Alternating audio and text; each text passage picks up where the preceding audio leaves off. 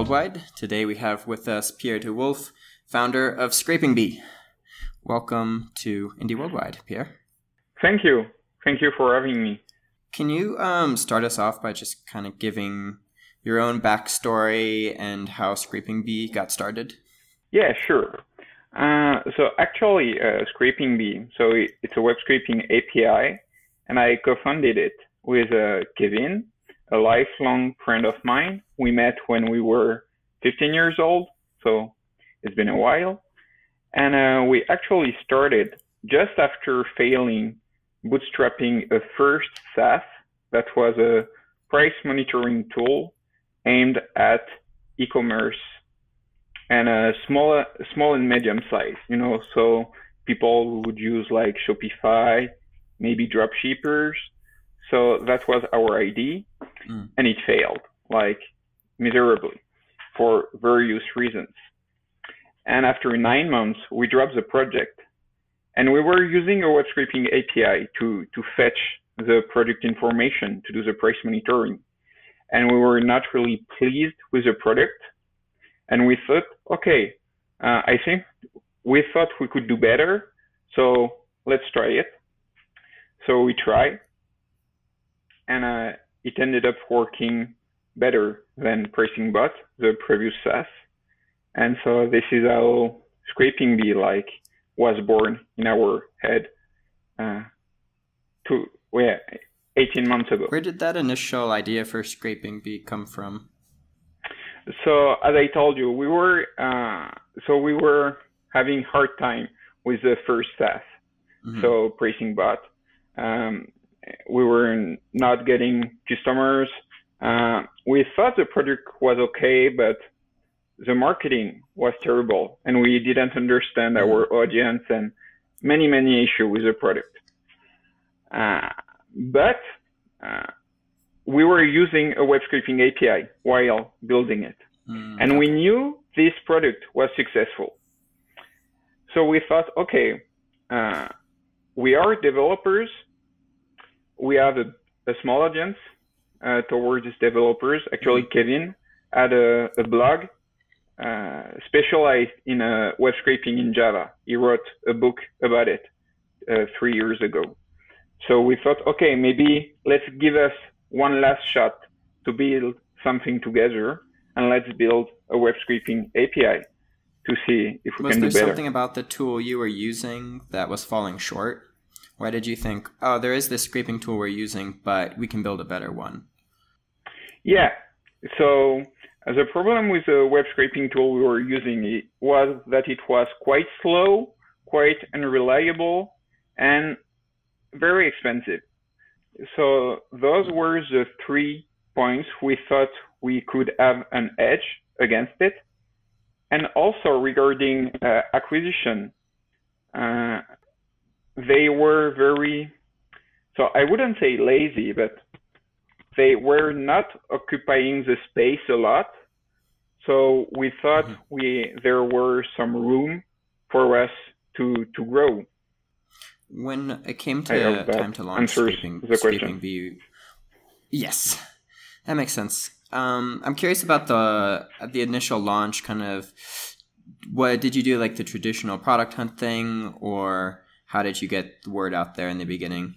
Yeah, so actually, we had three months uh, to launch ScrapingBee because when we when we quit our job with Kevin, we said to ourselves, okay, after mm-hmm. one year, we need to have something, not something that necessarily makes a lot of money, but something that has potential, mm. you know, something that could work. So we needed to act fast because we spent the first nine months working on that failed uh, project, Pricing-Bot. Mm. And so we had three months left. So we decided to build a landing page way before the product we actually used uh, Landen, uh, uh, a tool mm-hmm. I love uh, to, uh, so it's a landing page builder. And uh, Kevin sent, if I remember correctly, sent the landing page to his audience from his blog saying, okay, we're building this web scraping API. It's going to be free in beta for one month. Do you want to to test it? And we've had a couple of answers. Then we send it to to my uh, mailing list, to PricingBot mailing list, because we knew lots of people were using our previous failed SaaS knew quite a bit about web mm-hmm. scraping. So that's how we had this initial interest. And after it, we built the web scraping API in, I think, uh, three weeks. And we made it, um, so it was free at first for the beta, like to fix all the bugs. And after, yeah, I think three or four weeks, like we turned off the free plan and everyone had to pay. And we ended up having our first customers a few, few hours after that. So we were happy about it. Uh, so, and after this, this initial uh, building validation thing, we launched on Product Hunt uh, in August. We haven't thought a lot about it because at first we thought that a web scraping API wouldn't interest many people on Product Hunt because the UI was not fancy. There were no UI at all. It was, you know, an API and it was like really niche, but uh, we launched it anyway. And we, it, it was a good launch. We had a, yeah, a few thousand visitors. We ended up being, I don't know, second, three or fourth product of the day. So it was a good source for initial traction. When you converted those and, uh, free users to paid users, did you collect their credit cards when they signed up for the beta, or did you come up with a? No, no, no. We we didn't want to do that uh, first because we it, it, could be a good idea to do it, but we want we wanted to reduce the friction uh, to the the minimum to talk to have as many users as possible to talk to. Mm. So what we did was um, for the free beta, it was only for user we knew because people coming from mailing list, uh, forum, uh, friends, developer friends, and all. Mm-hmm. So we gave them as many credits as they needed to understand how they would use the API, the kind of performance they would need, what we would need to focus on on our side, so that was kind of a, yeah a free for all month. And after that, we gave um, one 1,000 free API call for everyone who subscribed. And uh, once you run out of credit, you need to to pay to use to continue using the API. That's how it works. And a thing we did that worked well uh, the first few months uh, when you would uh, sign up, you would then be redirected to your dashboard. You would get your API key, some instruction on how to use the API, and then we would say, okay, so you, you're having 1,000 API credits for free. If you are willing to talk with us for mm-hmm. 15 minutes, we'll give you 10,000 API credits for free. And it worked well because that way many many people were inclined to talk with us and it would be people um, who were willing to use the api we needed the 10k credits. And surprisingly we had very little abuse like only one or two people only wanted to talk to get the free stuff and were not interested in giving feedback. So yeah that was you... the initial um, when it comes to the pricing model, why did you decide to go with credits versus like a flat monthly rate or any other um, possible model, pricing model you could have gone with? Yeah, so actually, credits it, it would. We decided to go with credit to give us flexibility in terms of what other feature we would add to the API. So let's say we want add a feature that is much more expensive per call mm. from our side, how to easily re- reflect that in the current uh, plan. The easier, the easiest solution we thought about was to use credits. So if you use this feature, it's one credit per API call. Mm-hmm. If you're using both advanced feature, it's 5, 10, 25 credits per API call. So it, it was to give us flexibility for the future. Have there been features you've come out with now where you're able to take advantage of that dynamic pricing? Yeah. Yeah, exactly. Like for example, for Google, like we offer the ability like to to scrape Google search results. So mm-hmm. instead of having HTML back, you get a whole formatted JSON with a you know like a URL, a rank, a ads, and it costs uh, 25 credits per API call instead of the initial one credit. So it allowed us like to to introduce a feature, develop it, and we didn't have to change the whole billing logic in a in the backend, which makes which makes it easy to release a new thing. Yeah, that's really smart.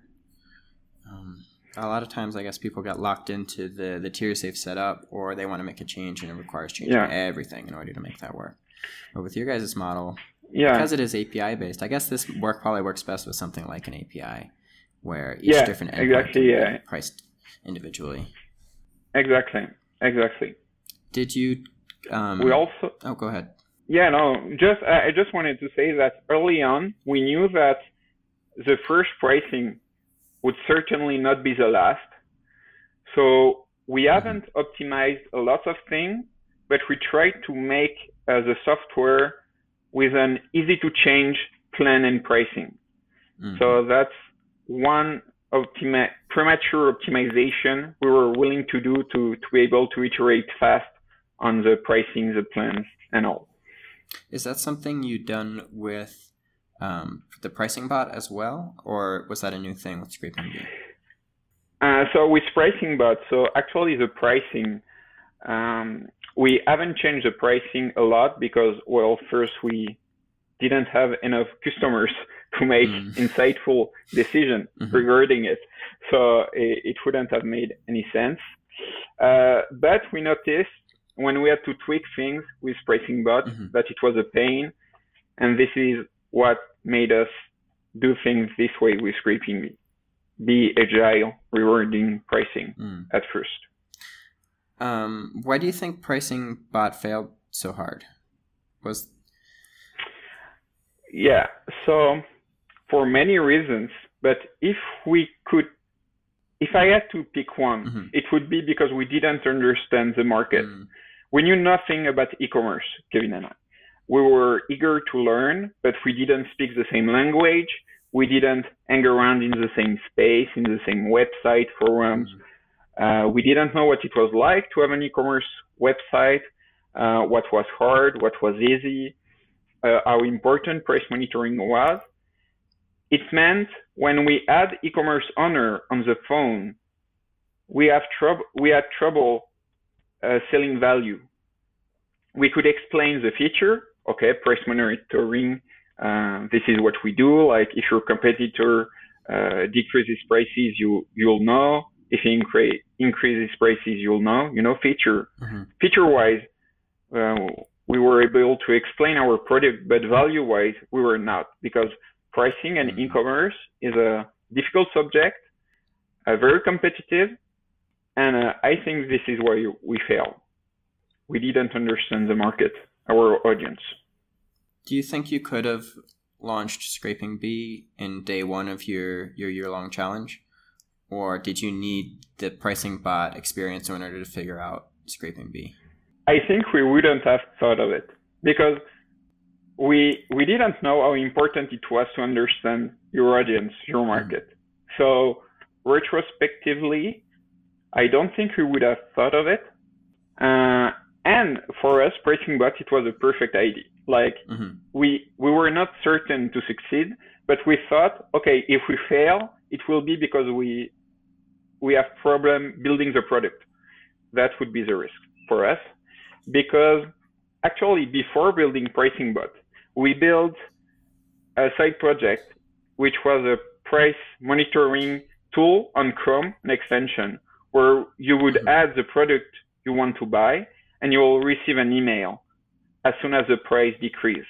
It would work on every website and all. A little bit like, I don't know if you know Camel, Camel, Camel, which is mm-hmm. a famous uh, Amazon price tracking website. So it would be something like that for every website. And we noticed so so it was free. It was just a side project, uh, nothing serious about it.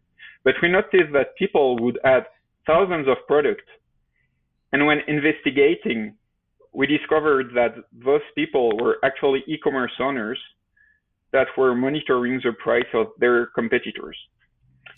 And we thought, okay, well, we have a one million business idea right here. We just have to build it.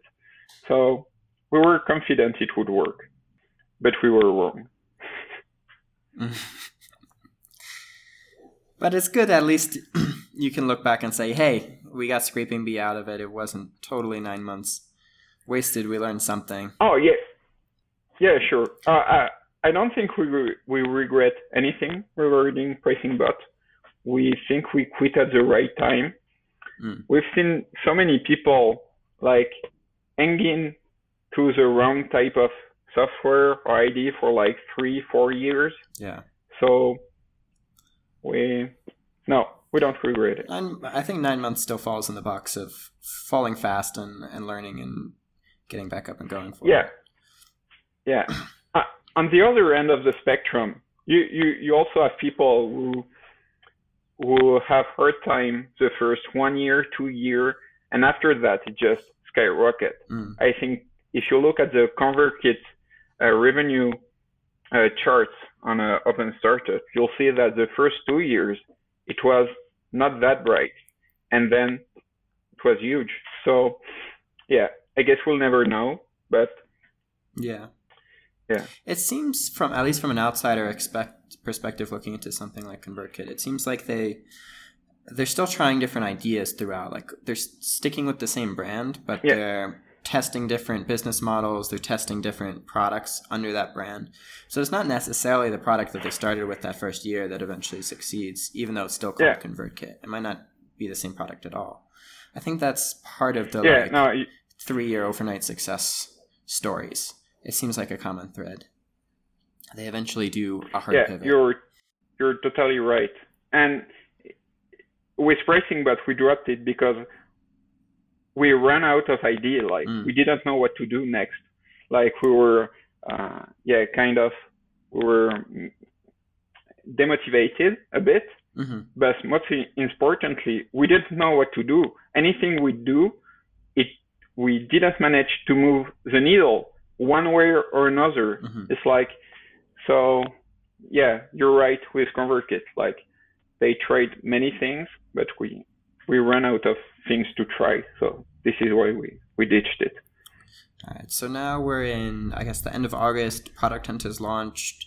You have initial users. How are you driving growth after that? How is ScrapingBee continuing to grow? So actually, we decided. Uh, so we haven't had a, um, we uh, we didn't have a lot of uh, money. So uh, mm-hmm. paid acquisition was out of question. And because uh, Kevin uh, had built a successful blog on web scraping, and I had a, a small blog on tech that had a bit of traffic, we knew a bit on how to get um, content, uh, how to make content work for tech product. So we knew what to write, what kind of content works, where to post it, and uh, how to rank on Google. So we decided to do content from day one and indie hackers was was also good because so we've been hanging around in indiehackers.com for the first year building pricing bot and we noticed that we had a lot of visits and uh, people uh, not necessarily interested in um, using the product but uh, we would maybe spread the words around and so it adds up little by little so at first mm. it was content and uh, indie hackers, and uh, yeah, that was it. So I guess my follow-up so, question is: how how do you make content work? How do you rank on Google? Where should people be posting? Yeah. So what I'd say for let's say you you have built your product and uh, your blog is empty. Mm-hmm. What I do is like build. It's called the skyscraper technique in SEO. It's like the idea is that when you're in a city, you only uh, notice the highest skyscraper. Mm. Here, the skyscraper would be your content, your post. And the idea is like you pick a topic and you're trying to write the best possible post on this topic. What works well is a topic that helps people. And what works very, very well is a topic that helps beginners because in any area you want to talk about, you have by definition a lot of beginners. Mm. And at least it's true in tech, you know, in dev, like lots of people are trying to code and all. So we thought, okay, let's teach web scraping. And so we have written uh, two or three pieces of content and we spent a lot of time writing them, like maybe 20 hours. Like we carefully crafted it. It was not uh, stuffed with SEO. It was not keyword optimized. It was just content. It was not even conversion optimized. We wouldn't stuff scraping in it. The idea would be to spread the word that we're building a web scraping API and we know a lot about web scraping. And we are able to teach you web scraping if you go on our blog. And it worked because when you write this kind of content, if you post it, it tends to rank organically because people will notice that it's high quality. They will share it on a uh, Twitter, Facebook. It's also content that is easy to syndicate. Uh, so on a dev.to, dev.to, or um, uh, Hashnode is the other one. Uh, so uh, that's the way to do it. You can also share it on uh, Reddit. Reddit can be it can backfire easily if you're trying to to self promote too much. But mm-hmm. if you're um, honest about your attention, what I'd say was like, okay, uh, I'm here. Uh, I failed last year with PricingBot. I built this web scraping API, and uh, we have written those guide to learn web scraping. Uh, please tell me what would you like to learn next.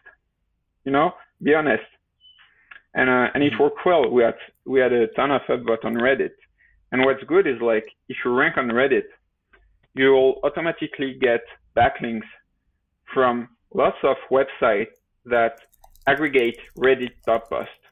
So it's an easy way to start, and uh, that's how we did it first. Like just build good content and spread the word. Where on Reddit do you post? Reddit is a big place. Uh, so the big place, it's uh, well, learn programming. Mm. It's a big place, and it's actually a place which is more open to self promotion. So if your content is good, they will allow it, but you can't directly post your link. Mm-hmm. Like, um, be polite, you know, write a short introduction, what your post will teach to other people, and then uh, put your thing uh, programming is cool, and then you all all the all those um, language specific subreddits: Python, Java, JavaScript, mm. uh, Ruby. So yeah, web scraping. Makes sense. That one would be super targeted. Um, so it. I was checking out your website and it looked like you eventually were able to exit PricingBot by by selling it. Yes, so How, um, what did that uh, so actually, like? yeah. So the idea was like, so we ran out of money. Uh, we didn't have many customers. We were doing like six hundred dollars MRR, but we were ranking very well on um, some interesting keywords, uh, such as price monitoring, which is a mm. very expensive keyword to rank on. So we had qualified traffic so we knew we had something to sell. So actually, I just uh, sent a LinkedIn email to the CEOs of three competitors of PricingBot. And I told them, okay, we built PricingBot, we failed, but we have good traffic. Uh, I can uh, send you a read-only invite to our Google Analytics and a Google Search Console so you can see it by yourself. Would you be interested in uh, buying us? And uh, two of them say yes. And uh, I, and uh, the deal ended up being done with one of them. It was like Misha from uh, Pricing, who has a price monitoring tool uh, in Serbia, uh, a successful one, mm-hmm. someone who managed to make it work. And uh, they were targeting actually uh, enterprise customers, mm-hmm. so very big customers. And I think this is part of the reason PricingBot failed. We were targeting the wrong kind of customers, but that's another topic. And so uh, the deal was actually fast, like uh, Misha. So we didn't know each other, and he just wanted to be sure that we were serious, that we were not trying to rob him, that the traffic was um, not um, the product of black hat SEO stuff. Mm-hmm. And uh, once he was assured that it was not the case, and by the way, it was not, like it was pure organic uh, traffic, uh, we quickly agreed on a price, and uh, I I fly to to Serbia to Belgrade, and uh, I sold the the product. Like I gave them all the access, all the the the email address and all. It was enough for us to to stay alive a few months for ScrapingBee to to have time to to start. So so it was good good timing. Um, and that wasn't your first uh, acquisition either. You also sold Shop2List. Is that right? Yeah. Well, Shop2List, I, yeah, we sold it, but like it was a very a micro acquisition. Like mm. we sold it to to a web development agency in um in Thailand, I think. Mm-hmm. So it it was fun because that was the first time Kevin and I would solve code we were building uh, code mm-hmm. we, we wrote be, beside our job, I meant. So that was fun, but um, yeah, calling it an acquisition maybe an overstatement. I should change that. Okay. I don't know where did you see that? Uh, I think it just said like exited or sold or something on your website. It's a tech, okay, okay. I think I think that that yeah, counts. That, like if you sold it for a dollar, it was acquired. I think there's nothing dishonest about that. Yeah, yeah, it, it, it was acquired for less than uh, five thousand dollars. So, it, mm-hmm. and it was for the two of us, so definitely not a life changing amount of money, but right. it was fun to do. So, gotcha. So the PricingBot sale was a bit more serious and actually gave you some some wiggle room for that. Yeah, yeah. The the price. Yeah, exactly. That makes sense. Yeah. Were you Very when much. you build one of these products, are you thinking about making it sellable at some point from the beginning, or is it only when it comes to the end you think about okay, how do I package this up so that it can be sold neatly? Uh, for PricingBot, we we haven't thought about it. Mm-hmm. Like the first goal was to to get a sal- to make enough money to pay Kevin and I uh, a decent salary, so we don't have to work for uh, someone else again. Mm-hmm. That was the first goal. And it was just at the end, we were like, okay, uh, what is PricingBot worth? Uh, we were not, we didn't think we would be able to sell it that much, but, um, I wanted to try it. Like, okay, we, we have nothing to lose. Let's just ask them if the traffic would interest them. Mm-hmm.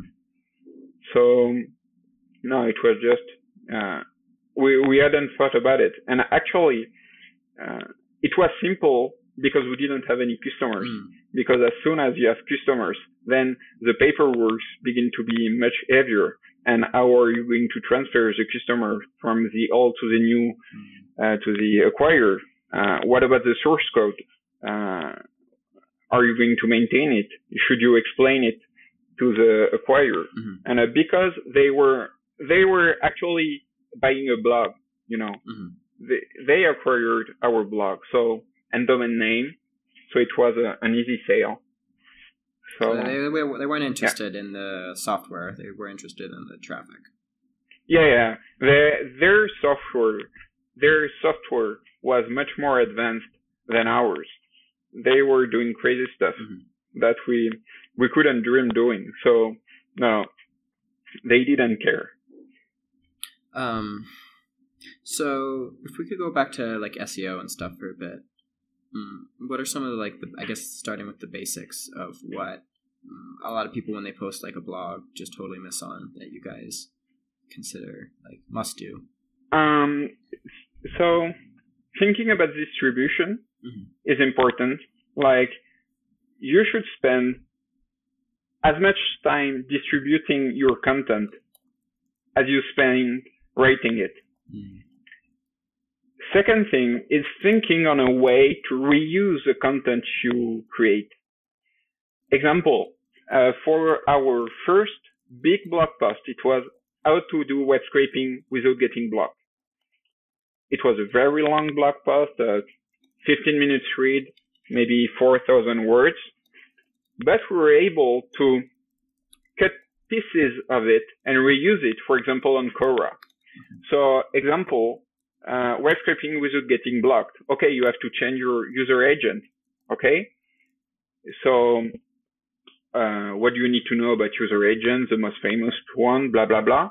And this piece of content, you can reuse it if someone asks, okay, how to change user agent or uh, what headers are important, you know, that kind of thing. And uh, actually, so we did it on a basic level, but actually I was saying we were doing it on a basic level and some people take it to the next step. I'm thinking, so Arvid Kahl is doing it very well. Like he's writing a blog post. It's becoming a podcast and also some tweets. And some people also reuse some parts of the content on LinkedIn. And then, um, yeah, um, uh, YouTube videos. And then the YouTube video, you cut it in small pieces and it ended up being a story on Instagram, for example. The whole idea is like you spend time crafting content and then you, you chop it by pieces and redistribute it uh, here and there is very useful. And I think it's really something people should do. Mm. So for us, it was uh, blog post, Quora, tweets, and uh, email. That's the way we reuse contents. But this is something, but you can take it to the next level. And um, uh, so yeah, that's the two things: distribution and reusing content. Mm. What is the next level? So the next level was like, um, uh, as I told you, like doing a podcast, uh, YouTube yeah. videos, uh, Instagram everywhere. story. So basically, yeah, using all the mediums, but with this single piece of content. And then all those content up, mm-hmm. you packet it into an ebook and you sell it for free and it becomes a lead magnet. It's like reusing content should always be sitting somewhere in your head. Like, how can I reuse the content I spend time or money uh, writing, mm. creating? Um, how do you balance creating content with like developing the actual service and everything else you have to do with the business? How does your time break down? So at first, uh, it was easy. Like we built the API, it worked, and we were like, okay, until we get maybe 20 customers, let's only do acquisition, acquisition, acquisition. Mm-hmm. Let's fix the bug. Let's um, improve uh, based on feedback, but let's not create new features mm-hmm. and just acquisition. So at first, it was like 80% of our time. And, um, and now it's like, I, I'd say 50-50. So actually, Kevin is doing most of the um, content and acquisition part, mm-hmm. And I'm writing the software. But uh, depending on the phase we are in, uh, I, I, help also writing some content. So actually, right now, uh, we're uh, I'm helping writing some content with Kevin. So I'd say it's like more more than half of your time, of our time, we spend it on acquisition. I'd like to dig into the tech side a little bit. Um, maybe starting with what are like some common scraping tasks. Like, who is there some tasks that are like sixty percent of your customers, for example, or people using your for all kinds uh, of stuff? Yeah. Uh, so actually, no, there is not one task that represents 60% of our usage. Mm-hmm. And it's actually an issue because early on we wanted to know if we could uh, like segment our users to find a niche, a very receptive niche to to web scraping, and uh, we haven't because every usage is different. So a couple of use cases. So the biggest one is a wide use case is like data aggregation. So people for various reasons mm-hmm. are like fetching data from the internet. So let's say realtor price, uh, e-commerce product page, uh, social profile page, and then they process it, aggregate it under end, mm-hmm. and under end, they're usually selling it to their end user. So I don't know if you're an uh, social media agency, you know, you could use ScrapingBee to scrape Instagram profile, uh, for example. Uh, second use case uh, is a marketing, actually lead generation. Mm-hmm. A third use case is uh, some people use it. Some SEO agency use our service to track a mention of a topic here and there, to monitor ranking on Google, and to monitor uh, 404, you know, that, that links to some particular page. So it's also um, a use case we see uh, quite often. And uh, yeah, so I'd say that's the three biggest ones. Is one of those like much harder to implement on your end than the others? Um, not really, not really. Uh, Instagram can be tricky, especially because mm-hmm. Uh, a few months ago they really doubled down on uh, reducing web scraping. But a rule of thumb is like the bigger the website, the easiest it is to web scrape. Mm. Because for example, Google, they have so much uh, requests. Like I don't think they care that much about web scraping. Same goes for Amazon. And especially for e-commerce, the last thing you want is block a real user from going to your product page. That would be a net loss of your revenue. So it's not that hard to do on our end. What is hard is to do it at scale mm. and to ensure that everything is working uh, every time uh, with a low latency, that you're not getting blocked. Um, uh, yeah, this is the hard part.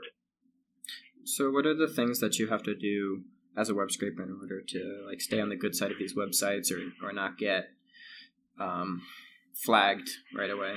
Yeah.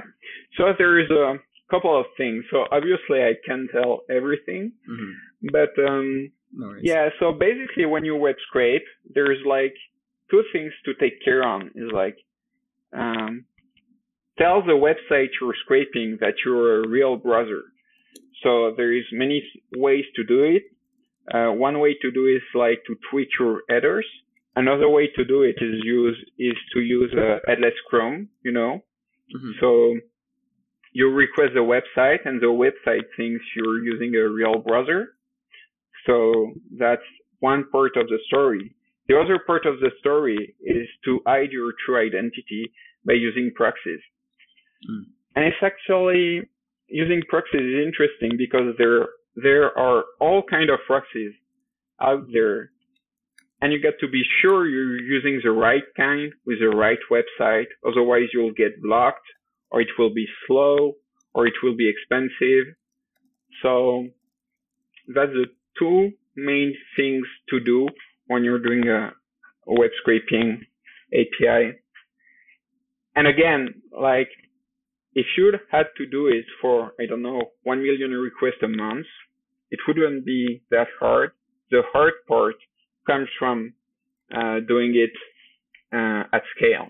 How do you um, do the proxy thing? How do you figure out what are the right proxies for what service? And do you spin up your own proxy services? Or are you using like other paid services? Uh, we do both. We do both. Um, we we have um, uh, servers on a uh, various providers all around the world that mm-hmm. were uh, with uh, proxies on those. Um, and then uh, we source continuously new providers. We also have some um, partnership with some, uh, how to say it, like with some industry actors.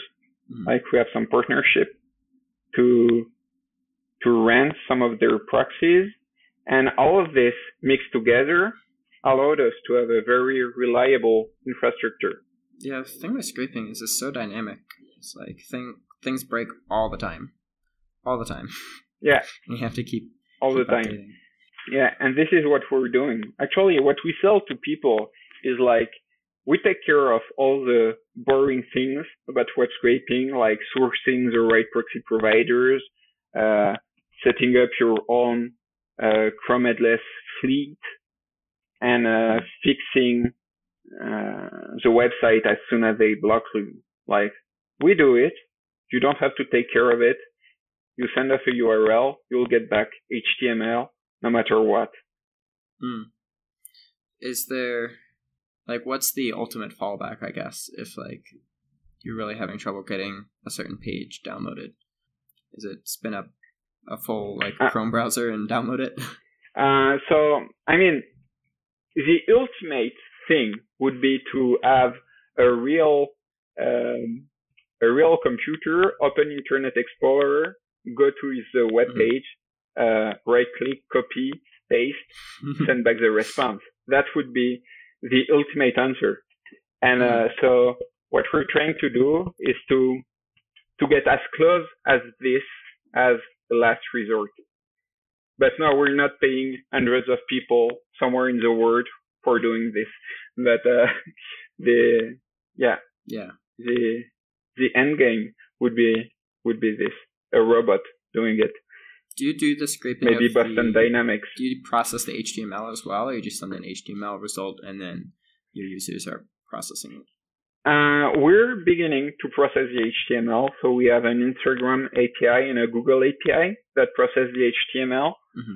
and that will return you formatted uh, JSON data. And uh, we we're working on a new tool and feature that will uh, process the HTML. Yes. Because it seems like that's the natural next step for most scraping is you get the HTML and then you need to turn that into something usable. Exactly. You're right. Like web scraping is just a tool. Like no one is interested in HTML. Mm-hmm. And the idea is like from this, what can you do to to make something much more uh, that's worth more, that delivers more value. So it's actually something we're talking about a lot uh, with Kevin. Mm-hmm. So we have several ideas on how to do it, and uh, it's there's things we're going to launch this year to that will tackle this, getting more value out of web scraping. Yeah. I guess that would make sense to me, like the way you're doing it. Start with like the Google, the Instagram, Amazon, Facebook, the ones that are big and everybody wants a piece of. Exactly. Exactly. Are you thinking about doing something more generic where they can like click and point the data they want out of a website and then get that via your API? Uh, we thought about it. Visual web scraping. That's something we were thinking about. There is just so many things to do and there's just Kevin and I. Yeah. And so with this comes every time we have some idea, it's like, okay, uh, can we do it? Should we do it? How much would it cost? Mm-hmm. You know? And so for everything you mentioned, it's actually something we're considering. But um, yeah, mm-hmm. you have to do some arbitrage and you, because we don't want to, to hire uh, for now, we we're not sure yet. But visual web scraping is something very interesting because for sure, uh, many of the people go to ScrapingBee after reading our blog post and they're like, okay, I want to do web mm-hmm. scraping, but I don't know how to code. And, uh, I'd love to use a visual web scraping tool. So, and there are web scraping, visual web scraping tool out there, very successful, that works very well. Uh, I'm thinking about, I think it's called WebScraper.io. Uh, I think they're very big, so there's definitely room for this space. So, yeah, we're thinking about it. Definitely seems to like the biggest customer for web scrapers is not programmers. It's like the marketers and like the data analytics people and the e-commerce people potentially. There's like it seems to me like there's a lot more of them, and they all have data scraping tasks that they're trying to do. So uh, I think you're right in a sense that there are a lot more of them, but are they the biggest customer or the biggest user in web scraping? I don't know because I don't see someone using a visual web scraping tool if they need to web scrape 100 million page a month. Yeah. Yeah, it depends on how you're looking at the customer. I'm guessing like by number of bodies, there's yeah. more marketers trying to do web scraping, but by number of requests, yeah. programmers win at scale. But could the marketers catch yeah. up if they knew how to work at scale? I guess. Yeah, so that's um, uh, actually it's an open question we're having right now. Mm. So the, that's actually very interesting. Like, who should we target? Like, uh, marketers, who would be a lot, and we know like a lot of people are asking us, okay, how to to extract the price of in this page or the, the reviews on a TripAdvisor, and uh, it would be nice to just show show them the product, you know, point and click. Plus, the no code ecosystem is uh, growing uh, faster than ever, and it would really fit very well in this, I think. Mm-hmm. Um, but uh, yeah, the question is, are those people uh, willing to spend uh, 20, 100, 200, 500 dollars per month using your product? Or are they just willing to spend $10 a month? That's an open question. We haven't had the answer yet. And, uh, yeah. Maybe you can start with the ones there where you're already processing the HTML into JSON and then give like a visual API for like scraping specifically Google or like specifically Facebook. Yeah, that's um, that could be interesting. I think it, if we go the visual web scraping route, we want we would like to do something very polished because by definition, people who use visual web scraping tool they don't know how to code. Yeah. So I think they would be very receptive to a nice UI, um, uh, discoverable with feedback and all like the perfect thing, the perfect thing. And it takes time. It's hard to make a usable tool and um, an API, and it's a skill we don't really have, Kevin and I. Mm-hmm.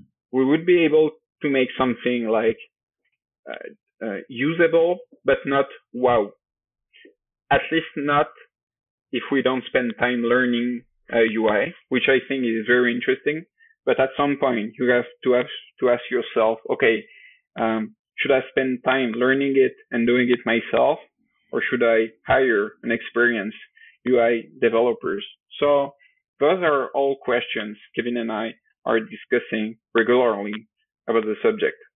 Yeah. You have the risk too of the same thing that happened with PricingBot, where you move outside of the customers that you know personally, like in a in, in a like um, yeah. personal way, and then you extend True. yourself too far. Whereas if there's still a lot of room to grow in your current market, like programmers web scraping, which there certainly is, maybe just stay focused on that until yeah. you reach the boundaries of that market before you try to expand. No, uh, yeah, you're right. I mean, uh, it's a fear uh, we have because, okay, let's talk real numbers, but let's say building the web scraping tool cost, uh, I don't know, let's say uh, 5k dollars and mm-hmm. take us uh, five months. The, the question is, okay, if we had spent those five months doing things that we know works with the web scraping API, API, it would probably be better for the company. And it's hard because like when you're building something, you you tend to be attracted to new things. Like yeah, I want to build a visual web scraping tool. I want this product and dopamine hit. I want to talk about this mm-hmm. product on Twitter. I want to to people say, "Wow, I love this product," but most of the time, um, maybe the boring stuff are the stuff to do, like not the fun stuff, because most yeah. of the time, fun stuff or new stuff, and you'd be better off doing known stuff that you know works, meaning writing content, promoting it, posting it, reusing it, and uh, updating your API documentation, which is not very sexy, but it works. Yeah, I think the future I see for ScrapingBee is like when you have a really solid brand. I feel like in the world of scraping, and it seems like it's still very early days in terms of like customers and revenue. Maybe you grow ScrapingBee grows huge, and then you just start to acquire the the other pieces that you need to build like the the the, the holistic yeah. scraping service that does everything. Just buy the other players. Yeah, mate. Buy WebScraper.io or, or Simple Scraper, whoever. well, I wish one day uh, I'd be able to buy WebScraper.io, but um, yeah, that, that's a possibility. That's a possibility. What's the future you want out of ScrapingBee? Like, what's next for? What's the the immediate next steps, and what's like five years from now? So, the immediate next next step is to reach 200k ARR.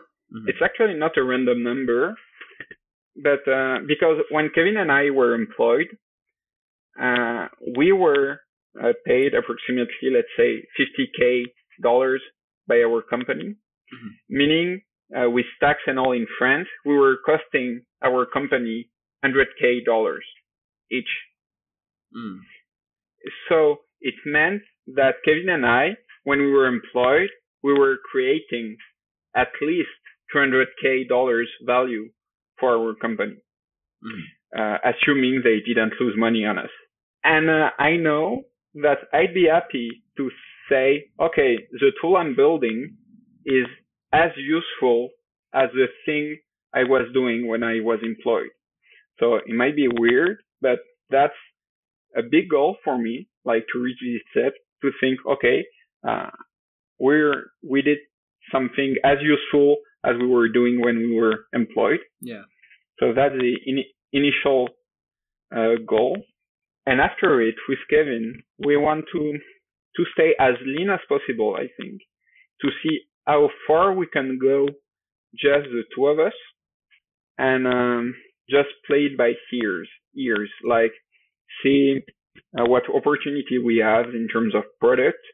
Um, maybe we will meet uh, an awesome uh, UI designer and that we will want to work with us on a visual web scraping tool. Um, maybe a customer will have a requirement that we that will give us ID for something else. And we have also things we want to test. So out of those tests and experiments, we'll decide what to build next. Is there a point at which um, you thought about like, hey, if this happens, if we get this amount of overwhelmed, we'll start thinking about hiring people? Or is it just a bridge you'll cross uh, one day? Um, that that's a good question. Actually, we we talked extensively with Kevin uh, two days ago. Mm-hmm. Um, I think what we don't want to do is uh, hiring people in advance, mm-hmm. like um, like we would hire people we know we need, and not hire people we will need at some point in time. Yeah. And something we both want is to stay a small team for now. Mm-hmm. Uh, so our first uh, hiring uh, will probably be a support person, uh, probably part time at first, but uh, that's that's how it looks like. We're spending more and more time on support, mm-hmm. and at first we were learning a ton doing it, but at some point uh, you ended up doing the same thing over and over again, and it takes time. You lose focus because we we're not comfortable uh, letting people hanging there in the chat, not answering. So, yeah, the the first step will probably be a support person, and after that, it's open. So we with Kevin, the way we work is like, okay, what do we want to do the next three months? And then, or the next two months. And then we do this, we analyze the results. Okay, what to do next? Like, we don't have the, uh, a one year view of what we want to do. We have a clear view of what we will do from now to, to January. And after that, we will see how it goes.